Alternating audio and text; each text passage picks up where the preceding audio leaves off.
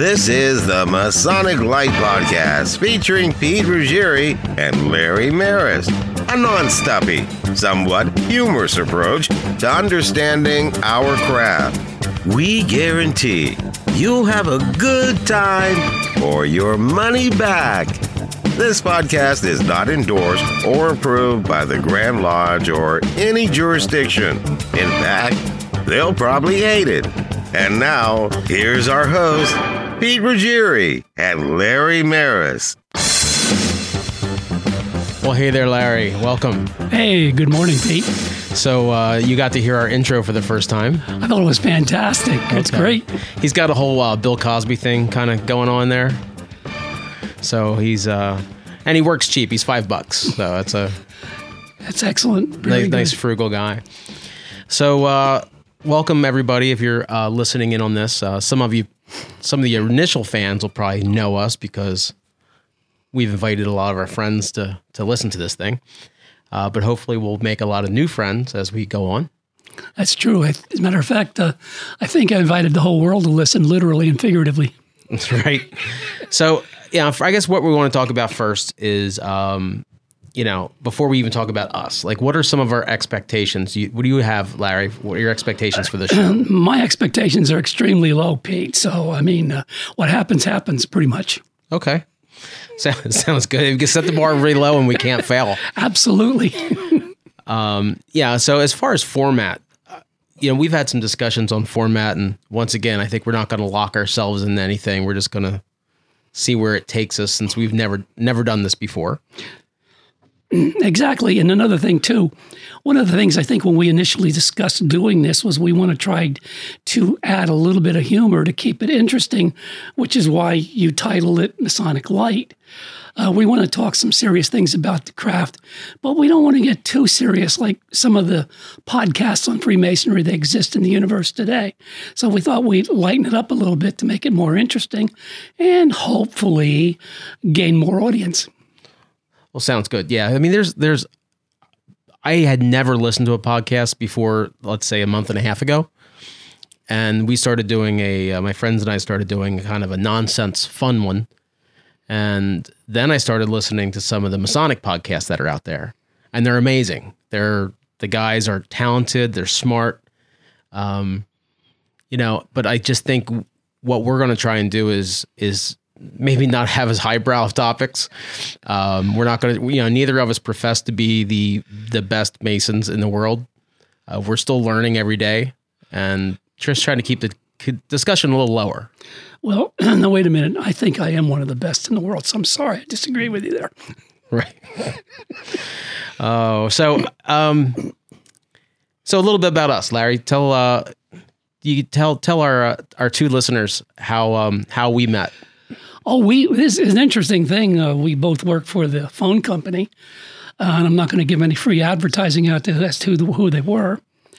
And uh, you were in a class before I was, and we met actually uh, at the phone company. And I- actually, I, I realized that you were a Freemason, of course, and you were doing uh, going through the chairs exactly. And we got to talking one day about Freemason. You gave me a book to read, uh, Born in Blood, if I'm not mistaken. I read the book and I thought this is fantastic.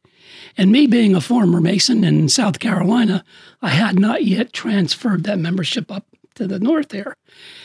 And uh, you gave me the book to read, and I thought to myself, you know, I have a book inside me. So I started writing and I started going back and forth with you.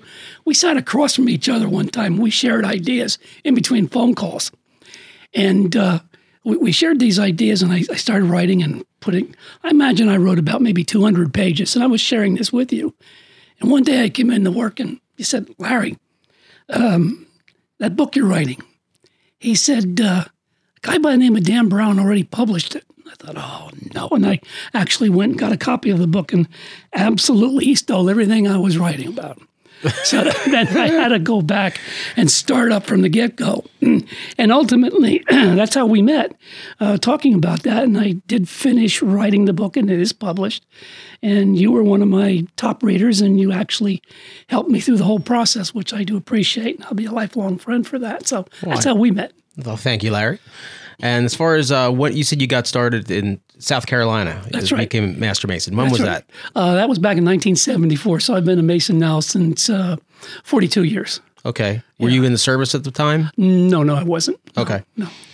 And so you just joined, and you kind of just didn't join any other appendant bodies. You just kind of That's right. That's right. Did not join any any appendant bodies whatsoever. It took me about 32 years to get my 32nd degree. That's that, that was a long stretch, and I kind of fought that going on and off for years too, because I was a member of the South Carolina Lodge, where our blue lodges down there were realistically, um, how should I say, entry grounds for the shrine. The shrine was huge in South Carolina and we would have hundreds of members going through a year that joined the Blue Lodge but never participated in it, and it kind of turned me off on on appendant bodies for quite a while.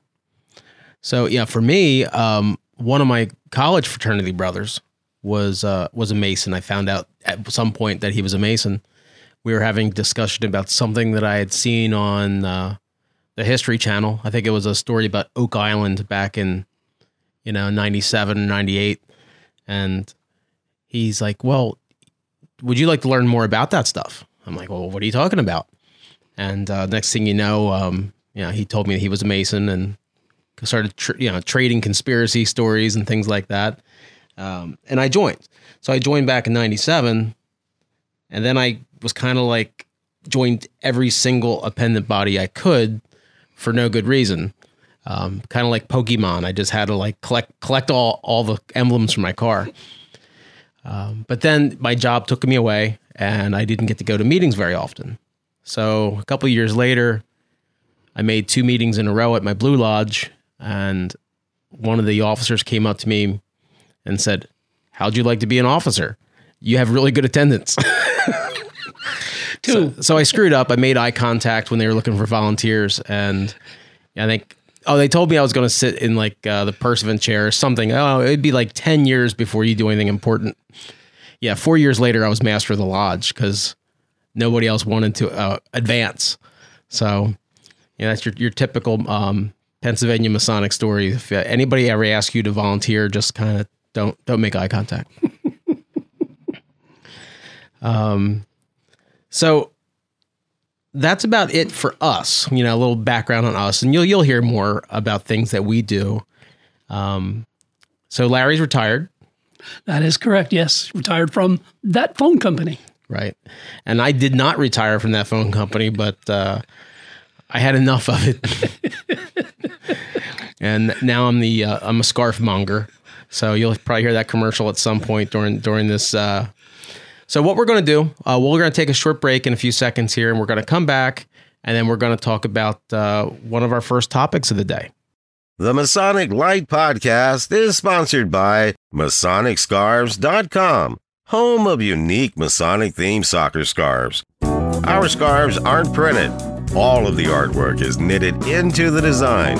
We can also do custom made designs featuring your local lodge or commemorating an event. These make a great gift for visitors, members, or for fundraising visit our website at MasonicScarves.com and click on the Shop Now button to see our full catalog. At checkout, use code PODCAST and you'll get $5 off per scarf. www.MasonicScarves.com.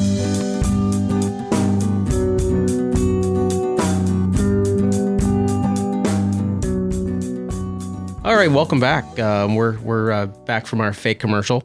Actually, no, in this show it's a real commercial. My other show we have a lot of uh, bullcrap commercials about silly fake things, but this is actually going to be about uh, Larry's book and and my scarf business. Until you folks really love this show so much, you want to buy your own advertising and be on this. Exactly. We're hoping for that, by the way. And incidentally, in line with that, I, I did invite uh, some brothers from England to listen to the podcast, as well as Scotland uh, and, and Russia, actually. have a contact there with the lodges, although they don't know that they'll be able to understand it. And uh, the brothers in Spain, with the Grand Lodge of Spain, actually have some some acquaintances there that hopefully this will be a worldwide listening audience. As to them buying advertising, I don't think that'll happen. That'll never but, But anyway, well, mercenary or other motives, we can kind of waive that rule right now. So, one of the things we're going to try and talk about every time we have the show is anything that is in the news and it's kind of like a hot topic uh, in the Mason world. And there's really only one issue I, have seen lately that's dominating and even leaking over into the non Masonic world. And that's some of the goings ons in the state, in the Grand Lodges of Georgia mm-hmm. and um, Tennessee. Right, right. So, you know, tell tell our listeners about that if they've been living under a rock, Larry. Well, essentially, what happened is uh, two brothers in the state of Tennessee uh, were were members of a particular lodge there, and they happened to also be married to each other. They were gay and they were married legally, of course. And somehow or other, the Grand Lodge found out that they were uh, living in matrimony, and actually, since there were some bylaws on their on their on their constitution uh, that said that you cannot be of the same sex and, and living together and married together, they they kind of kicked them out. And uh, of course, uh, basically, I'm going to go back and say these two guys are fantastic. The one was the secretary of the lodge, and another one was very active in the lodge. They were very active in the community. The lodge brothers themselves, when they found out this happened, were up in arms. So the Grand Lodge got very, very testy and said, not only are we kicking them out, if you brothers of this lodge or any brothers in the state of Tennessee say anything, go in the news media or write anything, we're going to kick you out, almost like an inquisition. And uh, so they put a lid on everything. And consequently, the state of Georgia, we found out, uh, adopted some of the same principles, but they've had theirs in effect for a number of years. Now, eventually, I have a feeling that it's going to be challenged. Uh, the state of California, uh, its Grand Lodge has somehow or other uh, made it um, a rule that uh, we can't participate, or the people of the uh, residents, the the the the members ma- of the Grand ma- members of the Grand Lodges of California, and Masonic lodges throughout the state cannot visit a lodge in Tennessee or the state of Georgia, for that matter, uh, or they can be in trouble. So yeah, I, be- I, believe uh, the Washington D.C. and Belgium, Belgium and a few did, other places right. jumped on the on the, on the exactly, bandwagon too. Exactly. But what I find interesting too about the whole thing, Pete, I haven't seen that much media attention to this. Uh, we know about it because we know where to look, but I don't see things. It's not in the Post. It's not in the New York Times. It's, it doesn't seem. well, I mean, be, right? It seems like recently, unless Donald Trump says something, it doesn't make the news because that's, that's, the, that's the that's first true. twenty minutes that's of the newscast. True. That's true. Very true. But I did see a piece on NPR about it, um, or I guess I listened to it on NPR about it, and they did a pretty good job. So, I mean, I guess the discussion is we we're from Pennsylvania, and Pennsylvania um, has no such rules against something like that. Exactly. As a matter of fact, I think most of the lodges in the United States don't have those rules. I think there are basically right we know of right now is only two.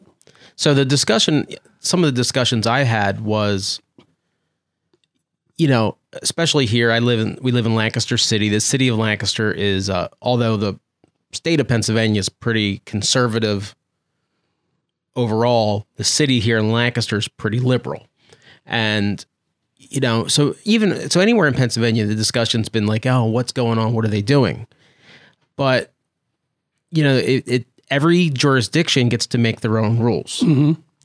and I think a lot of people are having a hard time with the fact that the Grand Lodge, those Grand Lodges, are making a decision that they don't like. But is it really their business or all of our business? That's that's hard to say. I mean, it's well, it's not hard to say. It is I think what happens here is because of the fact that we've got 50 grand lodges throughout the United States, there is no one single lodge that has overall overall jurisdiction. We have 50 different jurisdictions, and they each have their own constitution and bylaws that they all abide by, and it makes it a little bit more difficult. Uh, the only way we can do anything uh, about Tennessee or Georgia is to just say to our membership, uh, we would appreciate you're not going into their meetings, or somehow or other we're to we're to blackball them from participating in Freemasonry in our state. Now, now to play kind of the devil's advocate here, Freemasonry in general is not is exclusive. There's already people that we openly discriminate against. So you cannot be a woman Yes. and be a Freemason. That's right. You cannot be an atheist and a Freemason. That's right. So the other 48 jurisdictions already say we only want people that believe in God, our supreme being, and are a man. So we're already being, you know, um, restrictive in that way. So, you know, are they that much? Are, are those states that much more? Is it that odd that they want to go do something different? Is it that odd? Uh, again, I think it's up to the individual jurisdictions, the the, the state uh, grand lodges. I don't like some of the things that they do. Some of those are exclusionary, particularly certain states in the South that do not recognize Prince Hall lodges, the black lodges. They don't recognize them. There's a few of them down south, and again, not having notes here, I don't know which remember which states they were, but there's probably about five or six of them.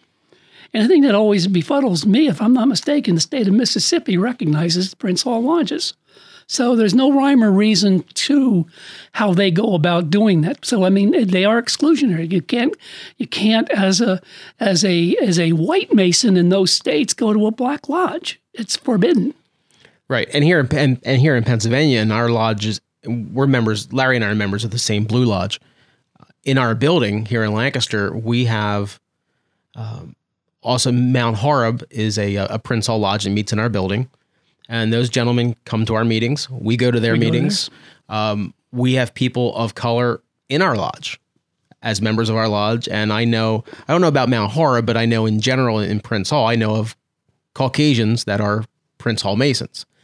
So, you know that that's speaking something to a uh, a higher, you know, a later topic. But you know, at some point, I could almost see in Pennsylvania. I'm, I'm still not sure why they have everything separate. Pennsylvania's maybe an, a good example because our degree work at the Blue Lodge of Pennsylvania is completely different than everybody else in the United States. But you know, there's other other states where the degree work of their Blue Lodge and their Prince Hall Lodge are pretty much the same. That's right. That's right. And so I don't even understand why they have separate, but you know, who knows? Well, basically, I think that's a matter that they kind of prefer to have. Um, and, and and again, uh, we honor them; they honor us, and that's, I think that's the way it should be, essentially. So, I mean, that's that's kind of been the big hot topic button. I see a lot of people always, you know, of course, all the internet tough guys on Facebook sharing, you know, all their all their all the different opinions. Um, what about locally? Do we have any uh, any good local Masonic uh, discussions going on here of things that Well, one of the things that that uh, we're talking about, it's well, we we have a group that meets every Thursday morning in a local restaurant, and we uh, we we get together, and there's probably right now an average of about 13, thir- between thirteen and fifteen uh, Masons that show up for breakfast. It's a non-Masonic function. We get together uh, uh, because we have a lot of fun with each other. Uh, sometimes there's learning, very few, very little time with that, but we, we do have a great time together. And one of the topics of discussion, uh, incidentally, is one of the things that had one a couple of members brought up was this new logo from the United Grand Lodge of England. And uh, I brought up this morning at our pre-production meeting about the marketing research survey that the Grand Lodge of England. So, in, uh, my, in my in my opinion, it looks like a part of the female anatomy.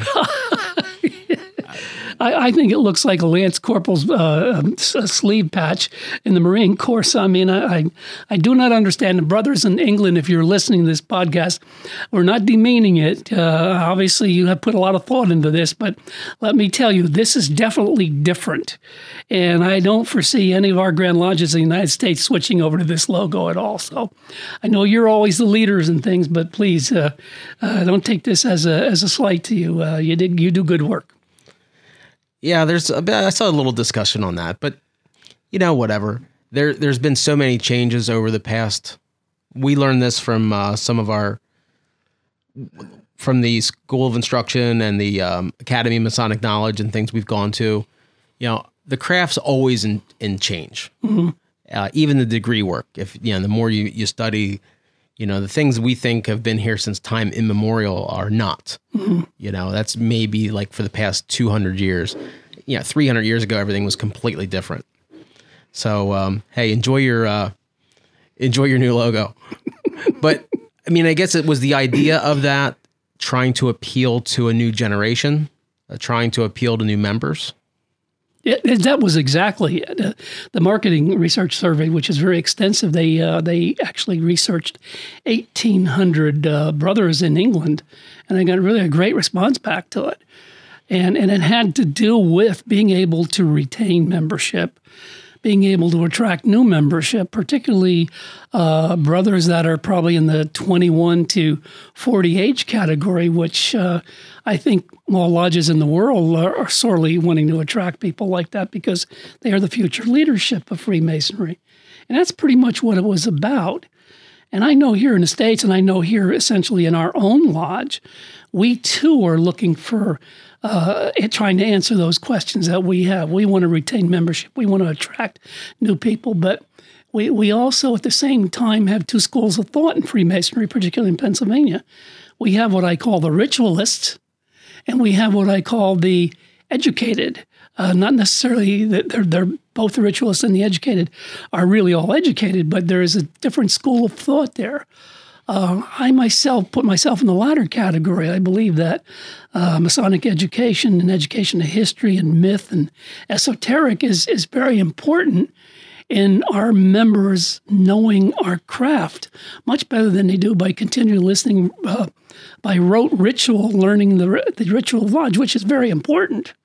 Very important. But, and, and again, I equate it like if you're an Episcopalian you're Lutheran, you go to church, you have your ritual we do the same ritual every Sunday, but the sermon's different.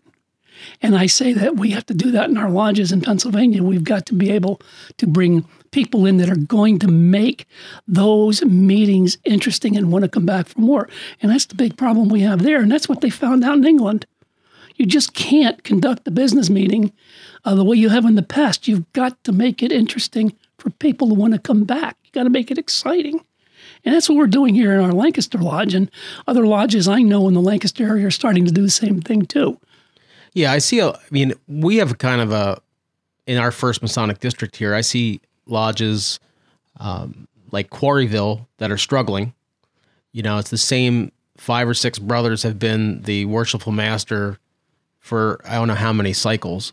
I think one of our our, our good friends, uh, brother Chris Gibson, has been master. I think four times, if not three, maybe four times. You know, people aren't wanting to step up and take a later leadership role. Uh, but I think when I go back to when I was master in 05,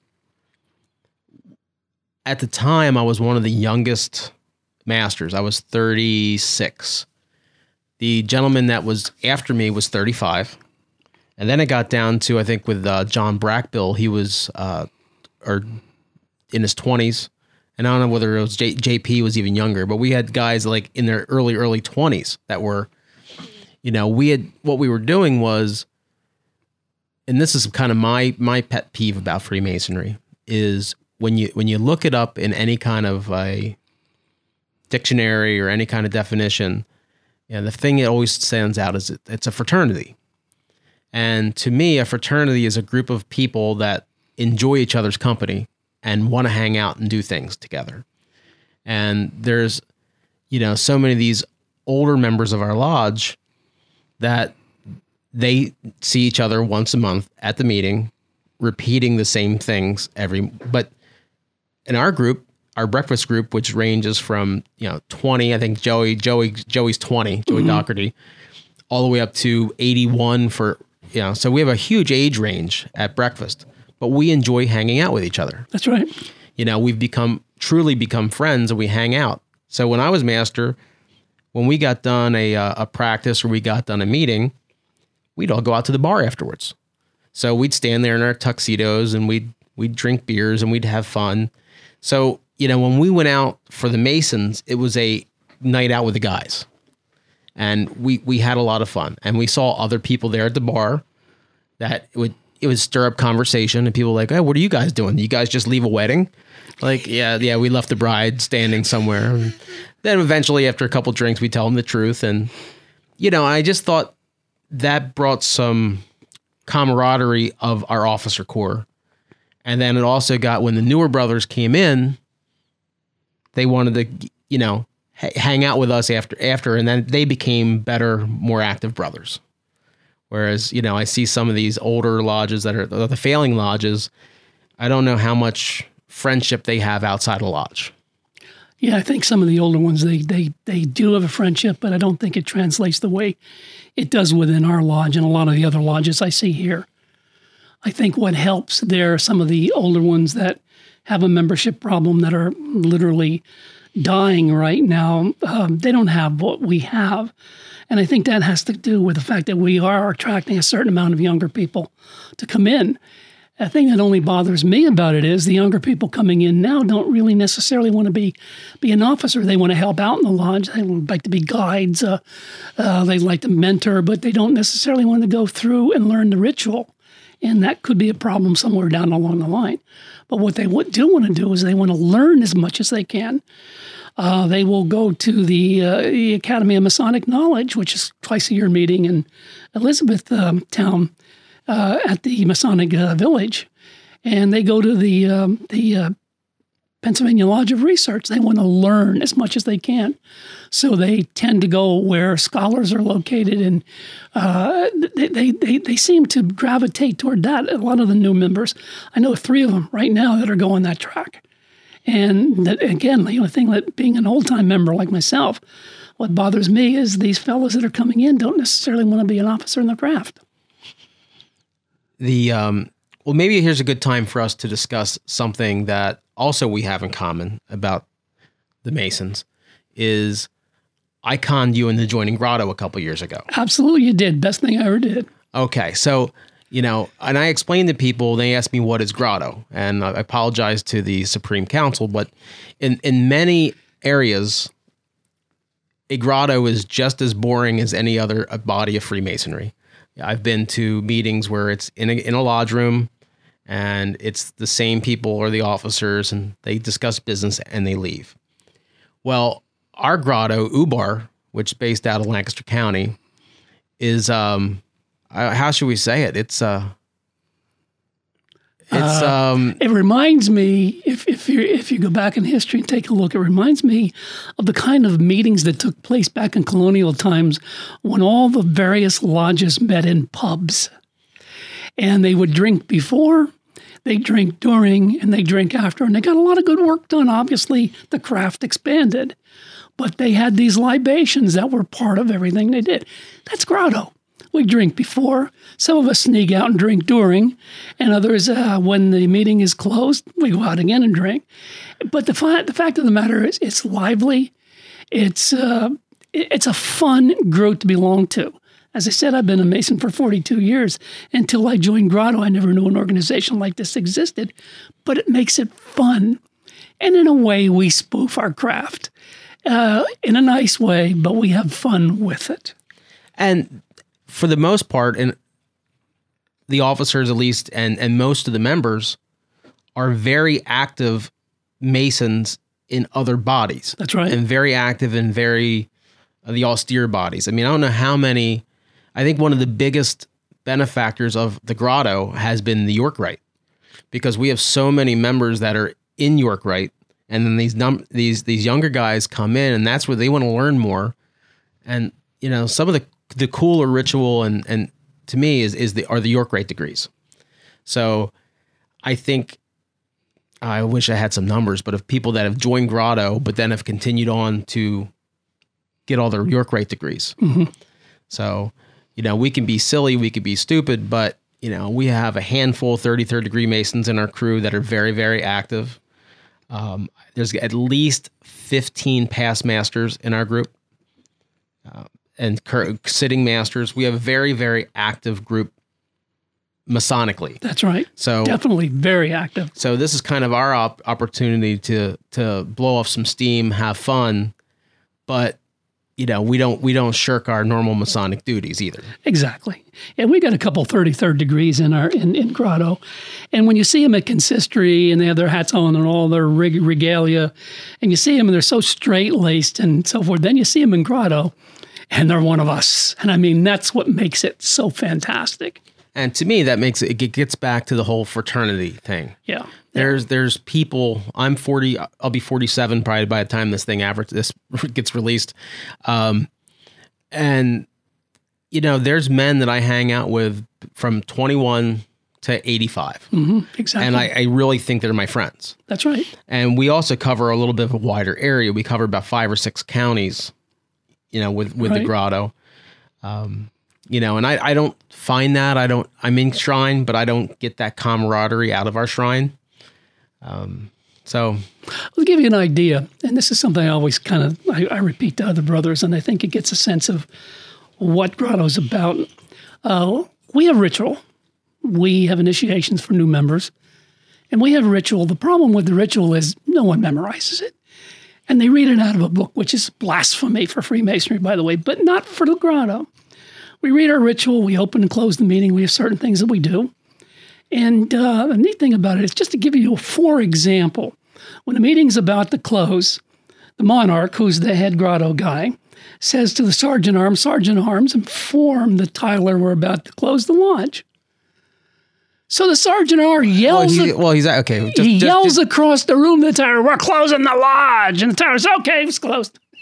Right. So, That's what so we're not talking do. out of school. We just kind of ad lib and play That's fast right. and loose. So. That's right. And, and, it, and I think that's what makes it perfect. It's, it's a perfect organization. I love it, actually. Good times. Yes, good times, always. So we're going to take another little break here, and we're going to come back, talk a little more, and then we'll wrap up this whole thing. Cool. Thanks.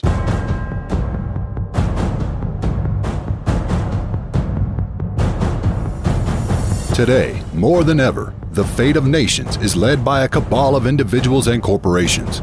From the price of gas and basic necessities continually escalating, people are feeling like puppets with a chosen few pulling the strings. In other words, follow the money. In a fascinating work of historical fiction, The Red Serpent chronicles how the rich and powerful have prevailed through the centuries of history. 5,000 years after Sumerians bury the greatest wealth of knowledge the world has ever known, traces of it surface in the 20th century, along with omens and executions. The Vatican is in a frenzy to possess it. A secret society will stop at nothing to control it, and innocent people are doomed by obscure connections with it.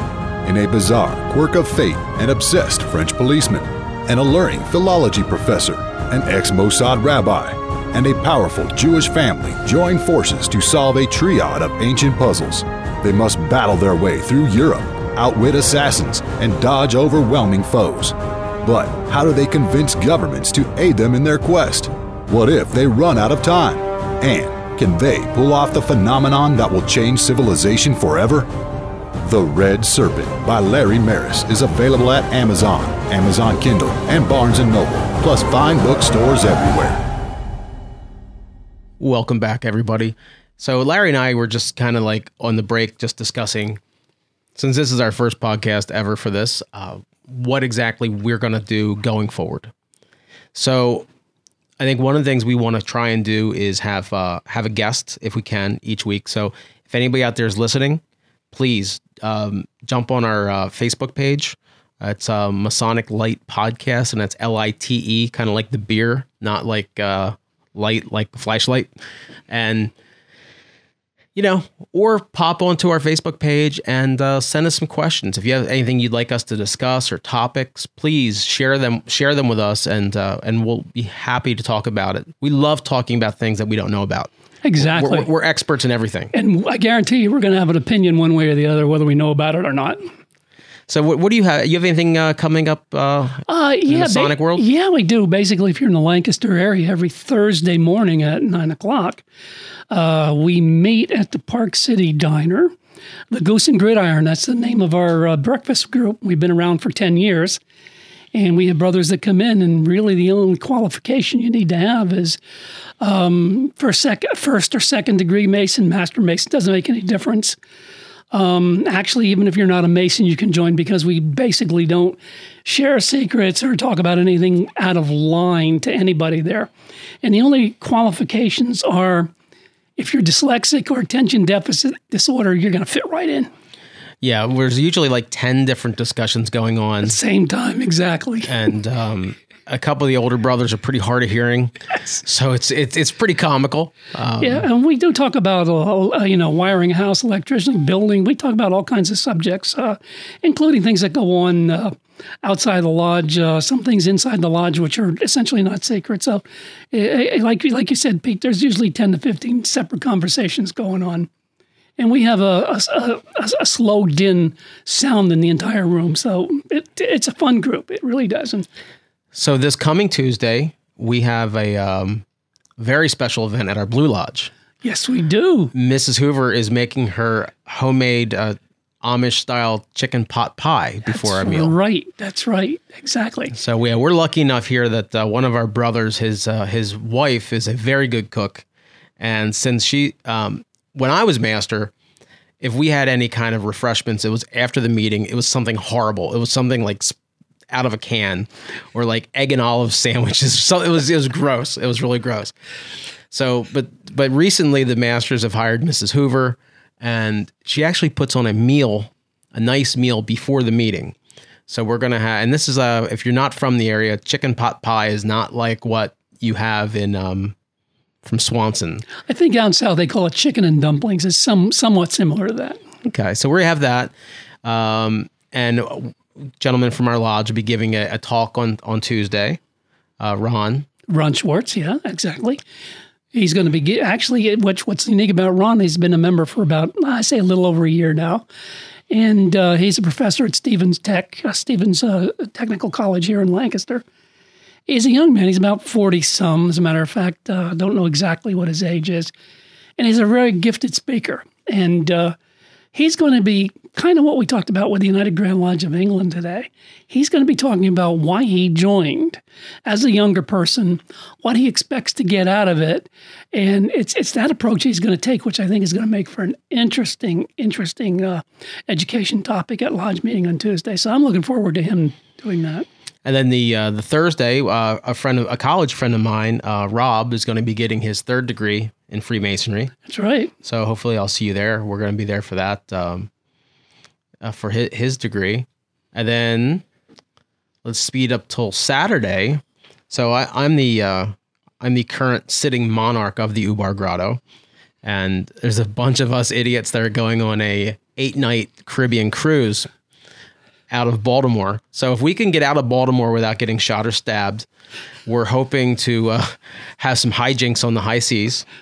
It's it's going to be. Uh, we actually we're we're going to have a past right worshipful Grand Master of Masons of Pennsylvania on our cruise with us. Really? He's not officially a grotto guy, but I think we're we're kind of making him an honorary grotto. Sam Williamson is past right Okay. worshipful. Yeah. So he'll be there um, on our cruise, just trying to maybe to try to keep us in line from uh, getting too crazy. Um, He's been to our meetings. He has, Yeah. yeah. So uh, then he knows it's a hopeless cause. it's hopeless. so sometime after that, we'll have uh, we'll probably have our next podcast, and we'll talk a little bit about the shenanigans that we've gotten into, and um, and then hopefully we'll also have a bunch of good, cool topics that you sent us, and we'll have a. a it's only it's only up up from here. It's going to be better from here. One of our uh, brothers in our home lodge uh, made a request. Uh, he wanted to bring his topic up for breakfast one day, but actually, I think it's so good of a topic that we need to consider putting it in uh, for our next podcast, and that would be the the very fact that Freemasonry's impact on the Mormon religion.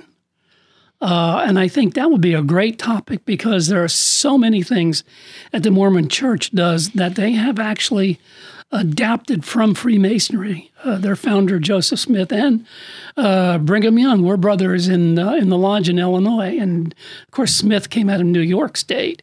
Uh, and there's very interesting parallels there. It's really uncanny as I've done research on and realized that there's such a strong influence in everything the church does out there today in, in Salt Lake. And the churches, uh, the Latter day Saint uh, uh, temples throughout the United States, there's so many strong similarities, including the layout of some of the rooms that they have in their temples. It's unbelievable.